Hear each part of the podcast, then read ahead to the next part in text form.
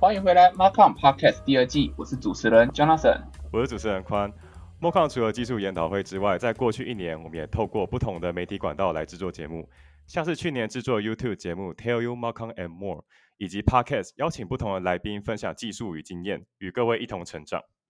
我是 Jonathan， 一名在科技业打滚的工程师。大家好，我是宽，我是在前端界打滚的工程师。第二季第一集，我们打算开门见山，直接跟大家来聊 MarCon 的本业，也就是技术研讨会这件事情。我记得我刚上大学的时候，我有个室友，他的行事历里面充满了各个研讨会的日期，他不是去参加研讨会，就是去研讨会的路上。我自己是到了大概大四的时候才第一次参加 conference， 那时候对 Python 比较有兴趣，所以就参加了 PyCon， 也是第一次知道原来西式小蛋糕这么的好吃。那 Jonathan， 你是会疯狂跑 conf 的人吗？欸、我刚好与你相反，就是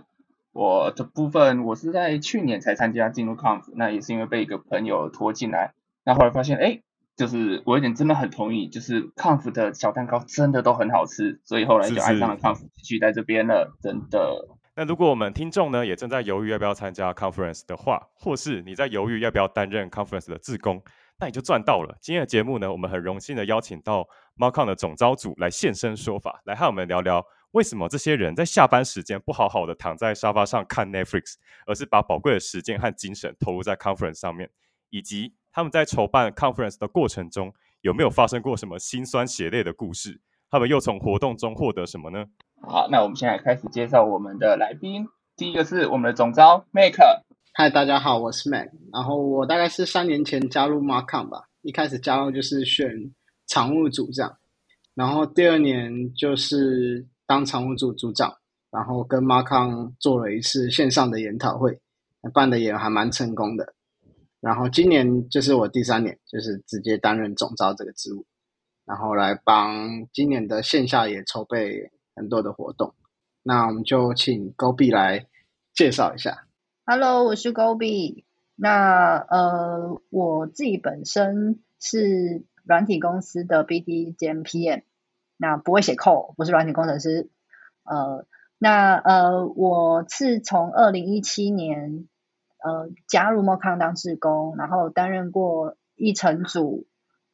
组员、公关组以及呃副总召，那算是 MarCon 的老人老人家。那我既然老人就来邀请小鲜肉吧，没有，就是那我请柯柯这边来跟大家 say hello。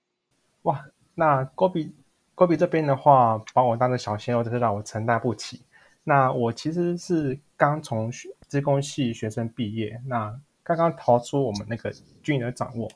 那么我在 MarCon 里面的话已经担任，对，我是当刚退，我的头上是还是那个刺猬头，还没长出头发。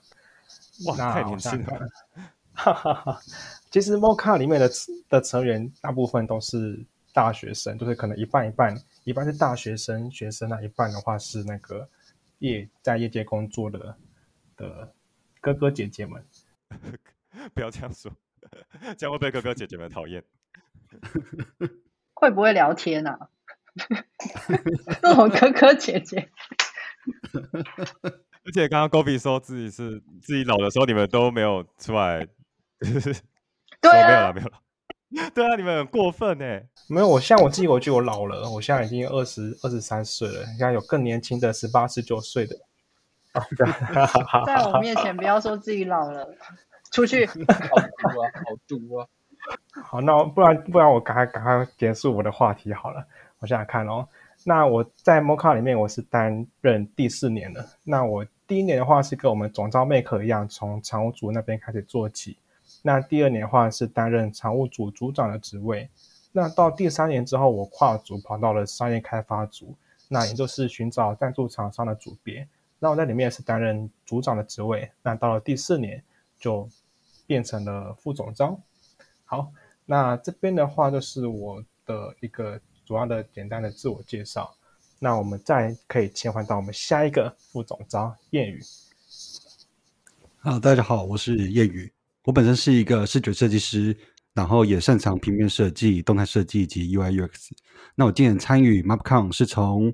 呃一九年加入的，那在我加入的时候，我的组别是美术组的组员，那在隔年就变美术组的副组长，再隔一年就变成了产品部部长，然后掌握了美术组升级成设计组以及研发组还有行销组。那在今年的时候就担任副总召的位置，然后也负责掌握品牌的走向。这样，那今天非常荣幸能够邀请四位来到这边来跟我们一起聊天。刚听到各位的经验，就是你们已经在呃 MoCon 付出了很多的时间，付出了很多心血。那你们付出了这么多，你们觉得当志工究竟可以在过程中获得什么？那同时我们也非常想要知道，就是当志工的这段期间，你们失去了什么？失去什么？其实失去基本上就也只有时间啦。那这个时间跟你所得到的一些成就感，跟你得到的东西，其实是超乎你预期想象的。因为你知道办这样这样子的研讨会，跟你去可能做一个小小的一个 side project， 它的差异是在说它的呃人次是不同的、不同的、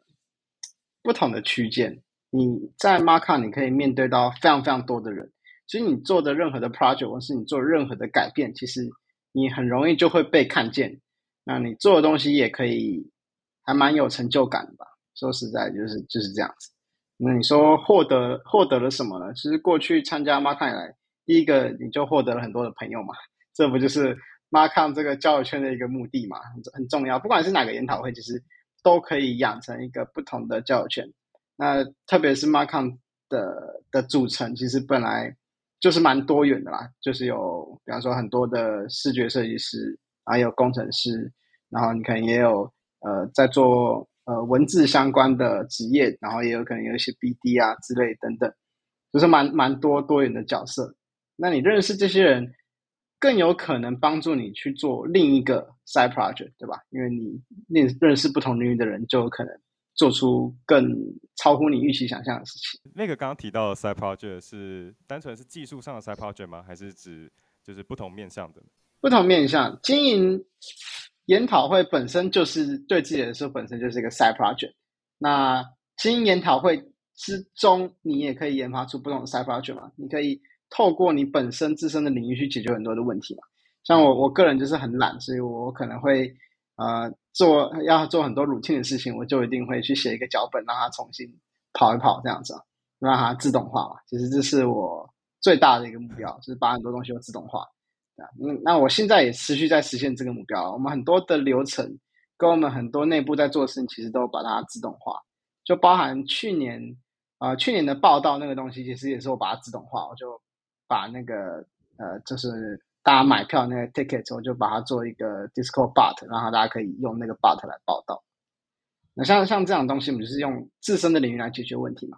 那对于其他的组别来说，像是品牌形象组，它也是用自身的能力在在解决问题嘛。而且像今年，就大家可以期待一下，今年的形象真的做的是非常多彩多姿，然后背后还蛮有意涵的这样子。这是也是一种透过他们自身的领域。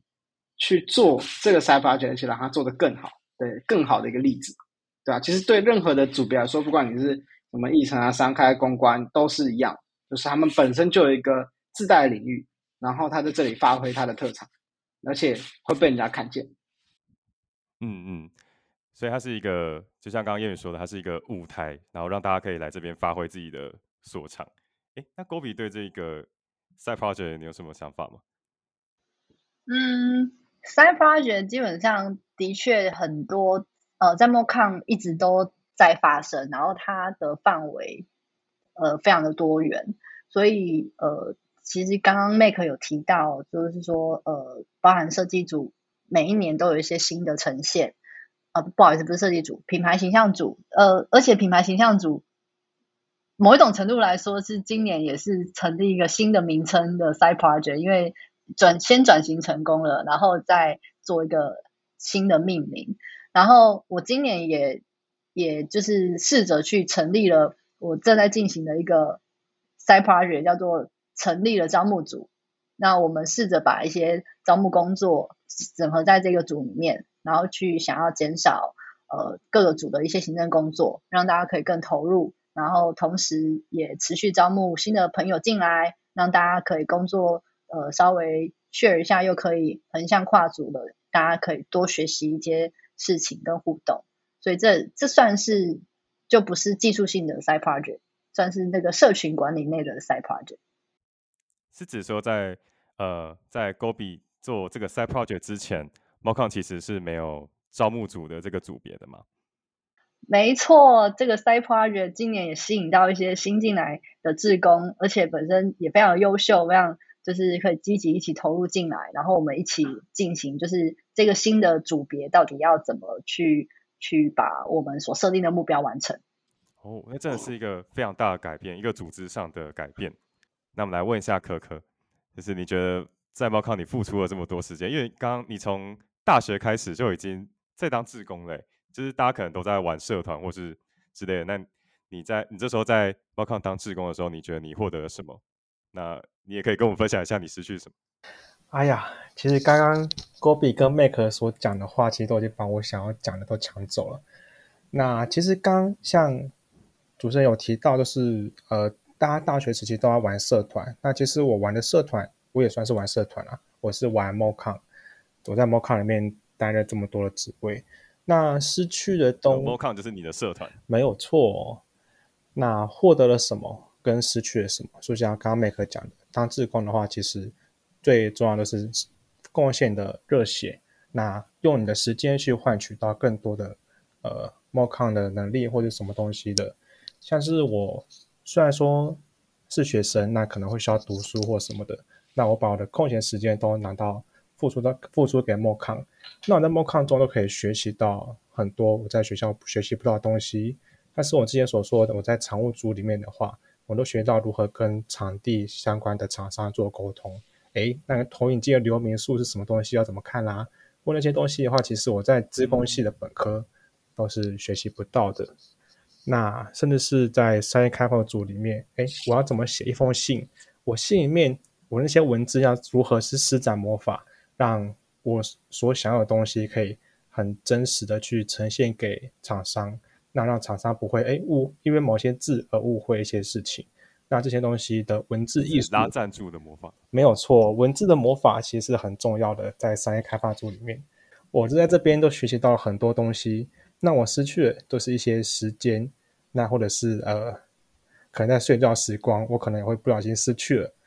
那这都让我想到一件事情，那就是在去年的时候，我在担任商业开发组的组长。那那时候我们刚好在做一个叫做赞助征求书的东西，那那个征求书就是要给厂商去看，那厂商知道我们今年的方案是什么，然后看里面东西有没有什么是吸引他们的。那那个时候刚好在那个档案在转档的时候，不小心转档失败了，那里面字体跑掉，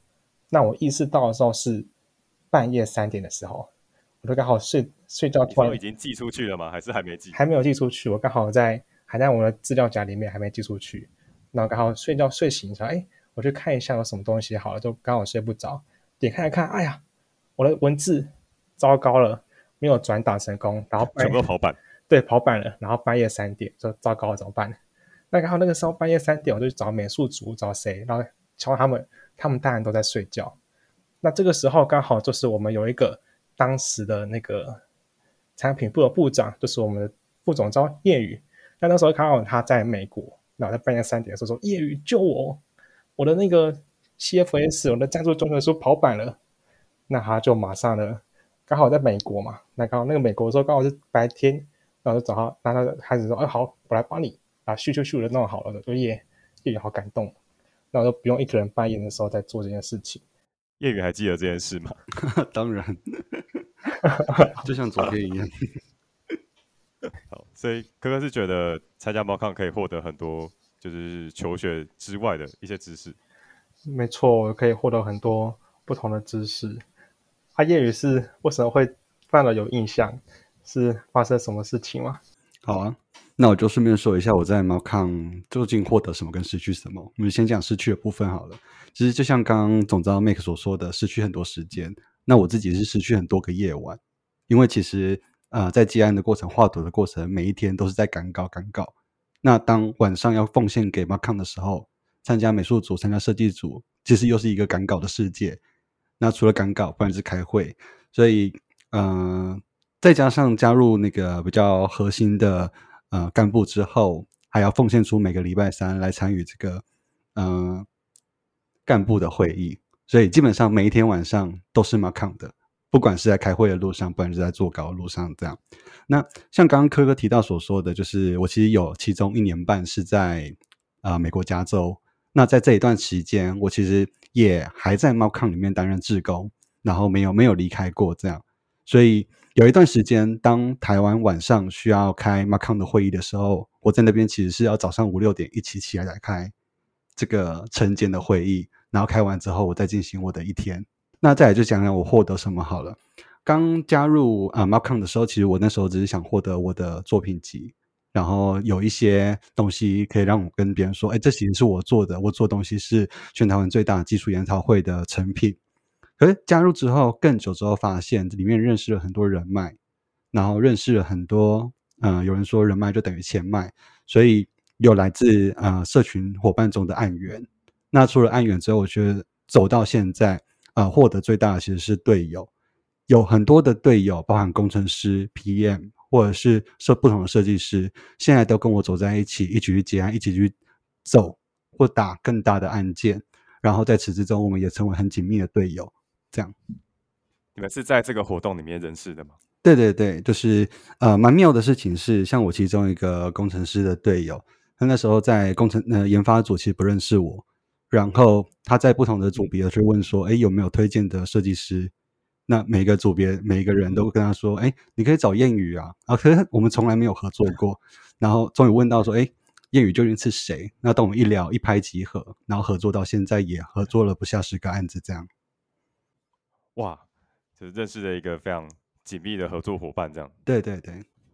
我可以补充一个获得的东西吗？我在那看获得了什么跟失去了什么。失去的这件事情大家前面都讲得蛮清楚了，那套在我身上说，我就是失去了青春，就这么简单而已。那但是用青春换得了什么呢？青春是指什么？青春就是时间啊，还有还有无数个夜晚。获得了什么？呃，我我们其实有一个很有趣的东西哦，就是大家大家其实刚刚不管是谚语啊，还是 make， 刚刚在分享获得这些东西，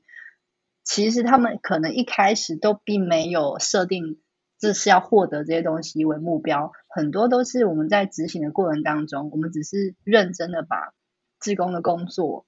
把它执行完，然后呃，只是有机会跟呃，志工一起来聊天，就反而从聊天的过程当中获得了解决方案，这个我叫做聊天解 bug。 然后也可能在执行呃呃业务过程当中，比如说我之前在议程组，那我就不小心被讲者找去上班了，然后我也从这个社群的呃，志工身份当中找到了下一个工作。你说因为议程组的工作的关系，所以牵了一条线吗？对对对，就是可能我太太太黏人了，就一直在烦他。然后有一天，有一天他突然间回我，因为我们有时候毕竟很大神嘛，时间都很少，然后他都很少回讯息。突然间他回我讯息说：“哦，好开心哦。”然后他回讯息说：“哎，你要不要来我们公司上班？”吓一跳。那这是间接，就是间接的获得的，就是我我们其实一开始可能都没有特别设定说我要在这边找到新的工作，我要在这边找到新的合作伙伴，然后我要在这边找到一个很好的发挥空间，这个都是我们呃加入跟文当中一点一点累积起来，就没有想到就获得了这么多。这个就是呃我自己本身真实的真人经验分享给大家，这个感觉好像直销哦。不会、欸、但是我想要问狗比，就是其实有一些朋友他们可能会想要加入社群啊，但他们可能会有一点就是觉得说、欸、自己可能不是特别会写code，然后可能也不是特别会做某些事情或者一些专业，那你觉得就是对这些人你有什么话想要跟他们说吗？你说的那个人就是在讲我啊，我不会写扣啊。可是你有很多专业，但是有些人他可能就会驻足不前。哦，我觉得其实我自己本身的硕士论文是在研究社群呃技术实务社群对于呃智慧资本的影响，那也就是累积在人身上的影响是什么。那通常呢会我们这些人就是有毛病，到底那么忙了，然后还要花时间来当志工，到底是为了什么？那通常呃会愿意花费时间来投入在这些工作的人，通常是想要改变现况，因为他才愿意把时间投入进来，即使是没有获得报酬的情况之下。那呃，所以如果说呃担任志工这件事情，其实大部分的会加入当志工，都是因为他们想要呃改变现况，或者是获得一些其他的机会。所以从刚刚不管是谚语还是 Mac 还是科科，其实从他们整合下来的的，如果我们收敛一下的话，其实就是他们当时想要去做现况的改善。那如果今天呃你想要就是突破你的舒适圈，那我觉得担任志工是一个很不错的选择。因为第一个，它可以很深入的从你可能不擅长的领域，你可以去试做，甚至还可以试错。那在社群平台上面，其实遇到错误是还蛮常见的，那我们就是一直在 debug。 对，那呃所以不管你有没有想要担任志工，如果你想要呃突破舒适圈改变现况的话，担任志工是一个不错的选择。而且你可以获得非常多其他的呃资讯来源，或者是思考不同的面向的一些建议。谢谢 Gobi 的分享。聊到现在呢，我蛮想要听四位来讲一下就是实际的经验 来, 来分享给听众。在筹办的时候，你们没有遇到什么你们觉得很有趣或是你们觉得哭笑不得的这种事情？因为我们先请可可好了，可可感觉经验丰富。常务组里面其实也有一些有趣或是哭笑不得的事情啊。那像我们当时的话，其实我的常务组组长不止我，还有另外一个另外一个组长在。那我们两个其实这在常务组里面都会有各自己的组长会议，那我们常会在里面一直吵架，疯狂的吵，每次开会每次都吵架。我们在吵什么呢？就常说，哎，这东西应该摆这样子，或者摆这样子，动线会比较顺。我说没有，那样摆应该比较好。没有，不对啦，是这样子摆会比较好。我们就是疯狂的在意见的冲突。那你们都是组长吗？对，我们两个是组长。我们那时候是双组长制，就是两个组长一起去管控一个常务组。哦、对，因为常务组的话有一百多人，那这个时候我们如果是双组长的话，会比较轻松一点。然后我们就意见冲突，就可能会有一些其他的组长或是其他的总召或组员进来这边说，哎，你们在讨论什么？好好奇哦，进来看一下。然后看我们疯狂吵架，说啊，你们都这样吵架的吗？不要吵架啦。然后我们就说没有没有，我们在讨论事情而已。是非常激烈的讨论。对，我们就非常的，对，没错，激烈讨论，我们很激烈讨论。可是我们通常激烈讨论完之后，我们大概可能开会开到十点，那讨论完之后说，哎，要不要来玩游戏？我说好啊好啊。那我们两个都会跑去玩一些其他的小游戏。那在小游戏里面就是非常的非常的友善。对，我们都是在 Mocha 里面吵架，可是我们在其他外面的话就哎一直玩游戏，然后保持我们良好的那个良好的友情。所以你们是用游戏来化解你们的积怨吗？我觉得可能是哦。你们是用游戏去厮杀对方吧？现在现实世界不能厮杀对方，所以只好在游戏里面。这个呵呵这个不好说不好说。可以问你们都玩什么？我们的话其实玩蛮多的。那我们最近其实有在玩游戏，我们现在在玩那个呃牧场物语类型的，就是那个经营类游戏。我们就在外面当常务组当不够，我们跑到那个星露谷物语里面继续经营，说哎，这个箱子要放这边，不对，那个要放这里，继续吵，职业病吧。没错，我们在牧场物语里面也是一样，会因为箱子摆放问题然后在那边吵架，哎，摆这边摆那边比较好。不过其实这些东西都是呃互相大家观感观点不同，就是哎，我看的方向是这边，然后他看的方向是这边。那我觉得像是双组长或者其他的志工讨论的部分的话，那两个意见相相那个两个意见不同的地方，那互相碰撞在一起，我觉得会蛮好的。就是哎，他讲他的，那我讲我的。那我们两个综合各去各自去把自己的各自的优点讲出来，那这个时候就会诞生一个最佳的解法，在不论是在 Mocon 上或者是在我们玩的游戏上面。那其实就是这样子，我们说哎，我们互相理性讨论，对，理性。那讨论完之后获得一个解法，我就觉得是哎，在跟大家当时最初我的解法或者他的解法来讲都是比较好的。对，那我觉得这个其实都是一个蛮有趣或者是也可以说哭笑不得的事情啊。嗯，所以你们在 MoCon 之中你们获得沟通沟通的技巧，然后也获得了新入股的伙伴，这样没有错。欸，那可可问你哦，你觉得其他三个人里面你想要听谁讲有趣的故事？我觉得的话 Gobi 在公关组或者在其他组别里面应该会有很多有趣的故事可以分享，那我们可以来听听 Gobi 他会有什么样的故事。可怕的是我现在想不到，因为我已经被你们两个双主角在吵架这件事情我觉得太好笑了那 Gobi 这边有没有什么有趣的事情可以跟我们分享？嗯，我觉得在当志工的过程当中其实有蛮多蛮有趣的呃小故事，那呃不不过呃我我想要帮忙之前有一个副总召，他其实因为 MoCon 志工的身份，倒不是是在呃志工工作上面的小故事，而是他自己本身在求职上面，因为 MoCon 志工的身份，让他避免踩雷，进到一家很奇怪的公司。他去一家某区块链公司面试，然后呃这个这个志工他本身是一个前端工程师，那他就面试完之后。某一天，呃，他就跟那个 H R 交换了 LINE， 那 H R 就也知道说他是 MoCon 志工，那有一天他就用这个这个 H R 就敲他说：“哎，欸，你是 MoCon 志工，你应该不会出卖我吧？我告诉你啊，你不要来我们公司啦，因为我也要离职了，我们公司很雷，你不要来。”所以他是在 MoCon 的团体里面获得了这个秘密的资讯。对，就是因为他是身为他是因为 MoCon 的志工，所以对方就是就是很善意的提醒他，然后他就避免进到一家很雷的公司。那我我不能说这家公司的名字，其实是他意外的避开了一个雷。对，哇，这是一个意例外的好处，这样子。对，没错，就是呃，担任志工有时候会有一些额外的。你根本不经意，根本不认为它是一个好处，可是就这样发生了。然后，呃，我们也常常会用志工的身份，也蛮容易去谈谈成一些合作的。比如说像，呃，前一阵子，呃，我就是在一个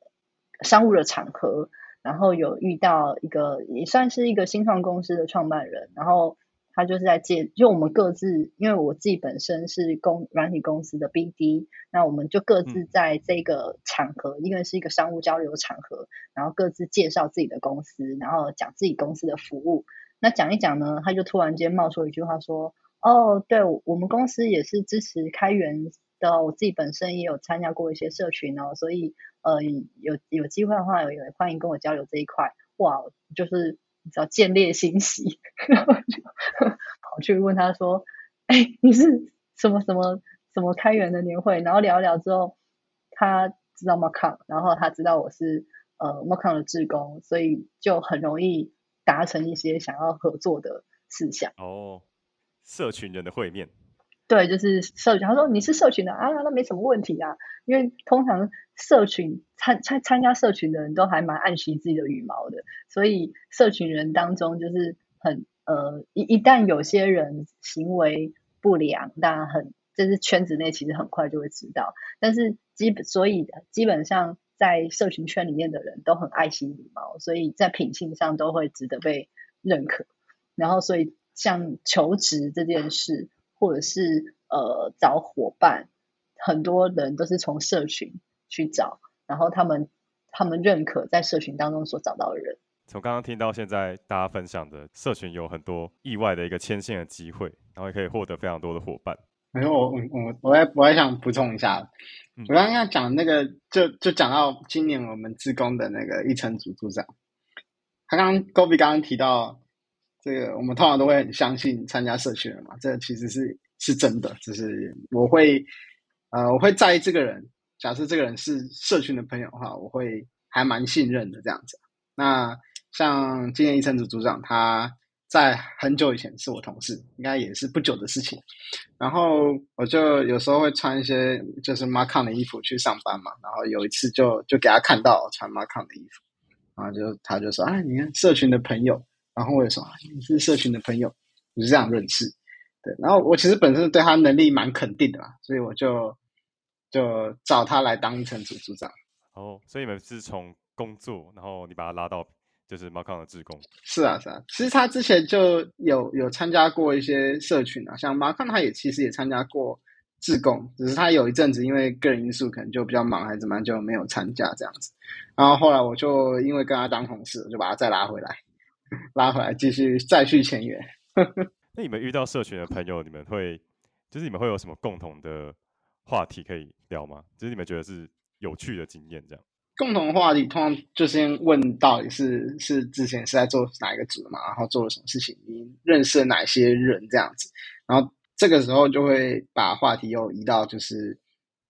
就跟我们现在这题很像，发生了什么有趣的事情，然后谁谁怎么样也是很有趣的事情，对吧、啊？那就会比较多就是会讨论到跟社群有关的一些元素，好像有一种在这个很邪恶的社会中还有一丝这种光芒，是不是好像是同同路人同路人的感觉，你会觉得很开心。包含我现在的工作也是啊，就是有有一次的这个工作聚餐就遇到就是也是社群的朋友，然后你就会想啊，哎，很酷诶，你会在这样子的场合再遇到类似像同路人这种感觉，你们会有一个自己是一个圈圈的归属感嘛？对，你会有一种哦酷，现在大家 也, 也都参加社群，那但是一件好事，因为不见得是所有人都会去参加这种社群，对啊，那你会遇到同人是 很, 很少见，然后也 很, 很有趣的事情。谢谢 Mac 的分享，就是说当你遇到一位同为开源社群付出的人，你就能感受到自己与对方的一种连结，即使你们素未谋面，这也影响到你对这个人的评价。那我也想要问谚语同样的问题。我那我来分享感动的事情好了。好，就是其实我们做设计相关的啊，都很怕被说一个名字叫做哎，你们这些做美工的做美术的啊、哦。所以当初在加入就是猫康的美术组的时候，就是觉得这这个这个名字梗在心里觉得怪怪的，就是明明就同样是做设计的工作，做平面设计然后做 U I， 然后为什么叫美术组这样。所以那时候刚加入的时候就想说想要一直把这个组给提升。那在我加入的第一年担任、这个、对对对，这个组的名字。那加入第一年是担任这个呃美术组的组员。那加入之后就慢慢的引进一些我们自己在业界常用的工作模式啊，然后或者是说呃在业界曾经使用过或者是发包过的商品，然后把它引进作为纪念品的厂商，或者是说呃开会的方式，或者是找到呃设计主轴的一些工作方式、嗯、那慢慢引进之后发现呃慢慢的有把猫康的这个品牌给提升起来，那提升起来之后也慢慢获得了其实蛮多跨组的认同，那有认同之后我们想改名就很好改了，所以我们就从美术组一路走成了呃设计组，然后到目前今年的品牌形象组、嗯、然后一路向上提升，然后把猫康这个呃不管是设计师的地位啊，然后又或者是说我们在嗯、呃、大家讲到猫康的时候，不只是这里有很强的工程师们，然后其实也是有具有一群啊、呃、很强的设计师们在这里一起工作当伙伴这样。谢谢谚语的分享，原来品牌形象组的名称有这样的由来故事。说到品牌形象组，我想大家绝对都对猫康的代表角色猫娘有非常深刻的印象。那谚语可以跟我们说一下猫娘的诞生故事吗？嗯哼，那这个 我, 我觉得从猫娘的渊源开始说起好了。好啊好啊。以前的猫娘、呃、在最几前几代的时候其实是外发给绘师来做绘制，那绘师绘制出来的当然是一个非常专业的呃一个看板娘，那但是每一代每一代都会有些微的差异，然后绘制出来的看板娘其实它就是一个平面的嗯、呃、平面的画，它并没有办法去有任何的做动，然后它被印出来的时候也就只是成为平面的门面，然后平面的制作物。可是在近两年的时候，我们帮它把骨架建立起来，然后绑上那个呃飞皮，然后在、嗯透过城市的帮助，然后再透过呃一些呃 V 台的主播的操作方式，我们让它生灵活现的起来之后，注入了生命力，然后也在近两年都有找到中之人为它发声，然后让它成为一个呃有活力的看板娘，而且动得起来这样。哦，哎，所以刚刚有提到那个每一年的设定，就是 猫娘 这个看板人物的设定是会不太一样的吗？对，其实我我们每一年在近几年的时候都会去找到，嗯、呃、MOPCON 当年度的主题，像比如说今年度度今年度的主题是 Next Gen Conf， 就是伟大的一个 conference 这样。那在这样子的一个主轴底下，我们有去帮他发想了一个世界观，而这样的世界观哦，对于猫娘来说，从猫娘的眼睛里面是怎么样一个世界观？那再套用到她的个性上，所以每一年的呃猫娘其实她在个性以及表现或者是说话的方式都会有些微的差异，而她的世界嗯，观也会透过呃不同的设定，然后带领我们的会众们看到不同的视角，这样。这真的是一个非常庞大而且非常有趣的计划。哎，那想要问一下，就是呃，近两年就是呃有一个 VTuber 的形式之后，就是你们会想要做用这个 VTuber 来达成什么样的计划吗？嗯，我觉得蛮好的事情是，过往啊，我们这这样子的研讨会，通常都是吸引同类型的会众，比如说在圈技术嗯，圈子里面的，在设计圈子里面的，或者是说在开发产品的这个圈子里面的。但是去年，当我们把猫娘变成 VTuber 之后，有破圈，然后打进了不同的社群圈，甚至打进了 VTuber 呃爱看 VTuber 的粉丝们这样。红到不同然的后圈有子。引，对对对，然后也希望透过它，然后来让更多人知道说，原来台湾有一个技术研讨会叫做 MOPCON， 而这个 MOPCON 嗯，有一个呃漂漂亮亮的看板娘叫做猫娘，然后带领她一起进来一探究竟，这样。也可以跟我们听众讲一下，就是如果想要知道猫娘的更多的故事，或是更多就是互动的话，可以到哪里吗？其实，如果想了解更多的猫娘的话，可以随时关注我们的 Facebook， 或是猫娘的 Instagram， 或者是到我们的 Motion May 的呃 YouTube 频道，然后等待它开台。因为今年度的猫娘目前它的皮还在装，然后啊、呃未来不久就会跟大家见面，所以大家可以期待一下。猫娘这一个人物啊，对啊，现场也一定有有很多她的粉丝。猫娘虽然是虚拟人物，像刚刚谚语讲的，她是二零一四年开始的志工 side project， 然后在从二零一五到二零一八年都是由绘师绘制的，但是嗯，呃，二零一九开始到今年都重启由志工这边呃，透过志工开始又呃帮他做迭代。我们讲迭代，因为他每一年都长得不一样，所以每一嗯，年它也都是滚动式的调整，然后都会有新的风貌、新的模样。那它也是以前是在担任看板人物的时候，就是平面的时候，是呃很多的人就是会众来 MOCON 参加研讨会的时候会抢着跟他拍照的。那他对，就是抢着，因为他就会放在门口，然后大家跑过去就会跟他拍照，然后连志工，其实我们还有一个志工，就是会跟会跟科科吵架的那个志工，他嗯连续好几年，连这一续集好被 几 Q 年，到好多次哦。对，连续好几年他都把猫娘看板带回去。你说那个很大的那个版吗？对对对，他对某因为某一年爆料，某一年是因为我们在收，就是大家很舍不得把猫娘的看板丢掉，然后他那一年就说：嗯，“我真的不能再带了，今年我没有办法把它带回家。”我们才知道，哈，你都会带回家哦。这这位这位志工的家里是堆满了每诶堆了每一年的猫娘的那个看板吗？对啊，他可能就一直跟他合照之类的吧。超有爱的。对，那因为呃这两年我们也呃，因为每一年都在重新有新的志工担任猫娘的妈妈，就是把她创造出来的志工。然后去年嗯开始，呃，其实不只是去年，其实前几年就蛮多的志工都在讨论，猫娘应该不是只是一个看板人物吧？她应该要有她的个性，应该要有她的故事，应该要跟我们一样，可以就是有更有有庞她大的的一个计划。对对，所以慢慢的，呃，前年开始，他有他的冒险故事，然后去年，呃呃，甚至在呃现在猫娘妈妈，就是她也是我们一个志工，她真的很有爱，但是她立志把它变从看板变成是 VTuber，她是呃前年先让她会动，变成是有动画，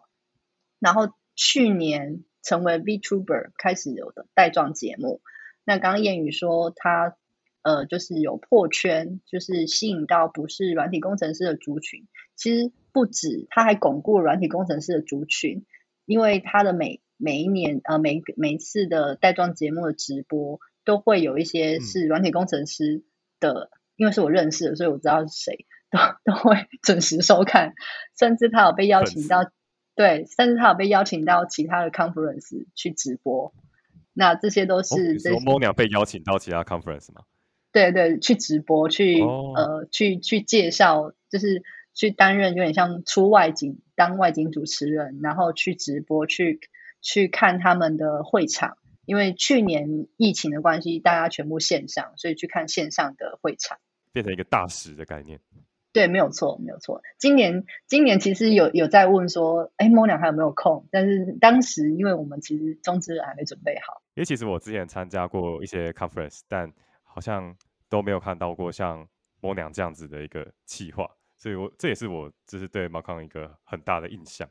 那我刚刚听下来，我觉得四位啊，你们都有一个非常强烈的热情，然后你们把这个热情带到猫康的志工里面来实践，那也同时呢也形塑了让猫康变成一个不太一样的样子，变成一个更好的样子。那我想要问大家，就是呃，你们今年的对今年的猫康，因为剩下两个多月的时间嘛。那你们对今年的 MoCon 有没有什么自己的期许？你们希望这个 MoCon 今年可以呈现一个什么样的形象给大家？嗯，首先 第, 第一个就是我们 MoCon 本来在探讨的这个主题还是要有嘛，就是我们一直在探讨其实就是 mobile 相关的议题，就是行动科技嘛，所以我们一样会把这些比较趋势比较新的议题带过来，然后呢我们也做了蛮多社群合作这件事情。最主要是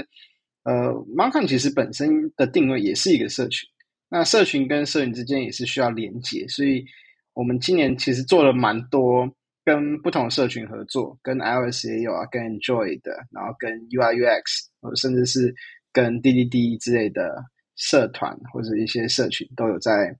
做合作这样，然后甚至办一些 workshop。 最主要带给大家的价值就是我们还是一个科技研讨会，我们在这里就是去把我们的知识 output 出来，还是有充满满满的技术，对，充满技术让大家学习，嗯、这是最主要的 第, 第一价值嘛。对，那第二价值就是回到我们自己本身，我们今天想要呈现的一些 side project， 那大家有兴趣那就是做，就就很很支持大家想要做什么样的改变，我们就把它呈现出来。那甚至是你要再开更多的 side project， 那也没有也没有意见，只要你愿意做，就是有这个舞台。那最后一个就是MoCon本身也是被形塑成一个呃一个品牌吧，所以我们当成品牌来经营，最重要的都还是回归到视觉或是大家对我们的印象本身。我觉得就是在之前跟跟其他总召聊过之后，就就很认同一个观点，就是大家对MoCon印象都是一种出其不意，一种很 surprise 的感觉。我觉得我们会做很多事情都可以基于这样子的特色去做，会让我们显得有一种南部的风情吧。那个时候 surprise 是指什么？什么样的 surprise？ surprise 就是可能没有想到我们会出 VTuber 吧，哦、对不对？对，这的确是真的。那我们出了很多 side project， 你看，你可能就会有出其不意，你居然会出这种东西。我们就是会做这种事情，一个可以实践大家的专案的一个地方，对，然后可以让它曝光。那 Gopi 呢，你觉得你希望今年的 MoCon 有什么样的形象？呃，其实今年当然终于大家要见面啦，因为去年一整一年多的疫情，大家都没有办法在实体活动上见面。然后呃，我我其实除了对于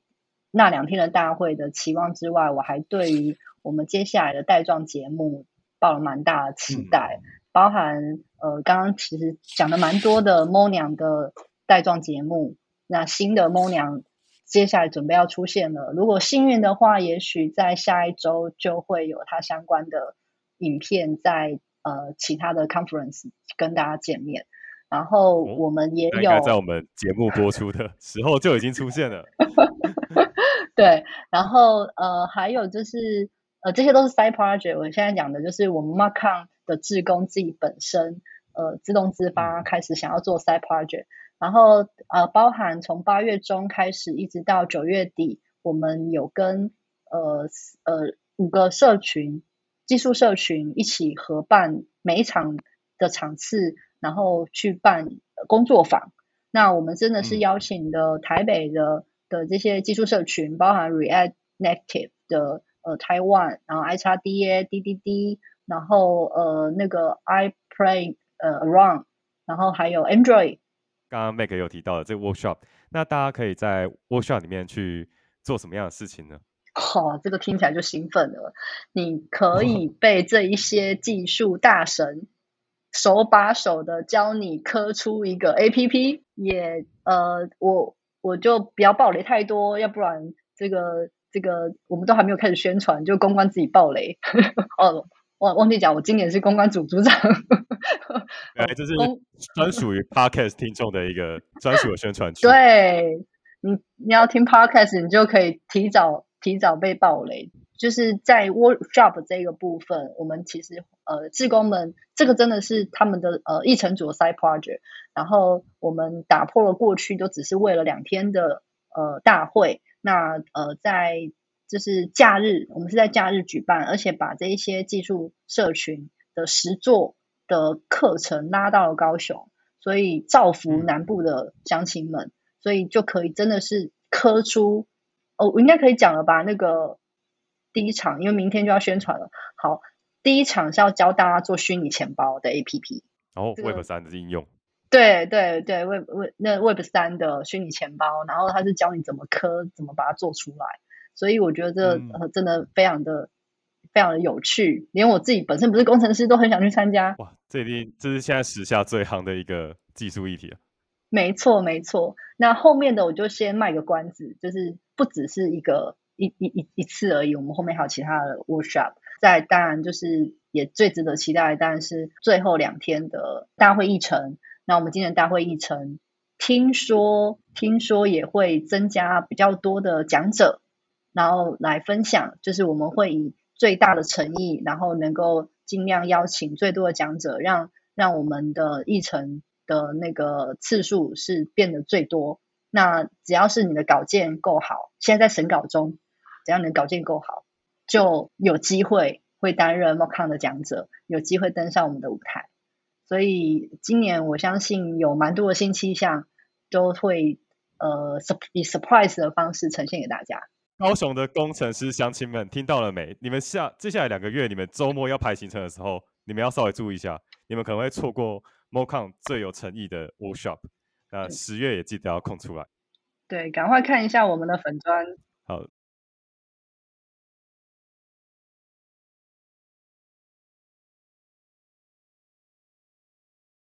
那问一下諺语，就是对今年的 MockCon 形象的期待。其实我参与的是四年来啊，就是有两年是线下的举办的活动，然后其中一年，也就是我在加州那一年，又回归到因为疫情的关系回到线上，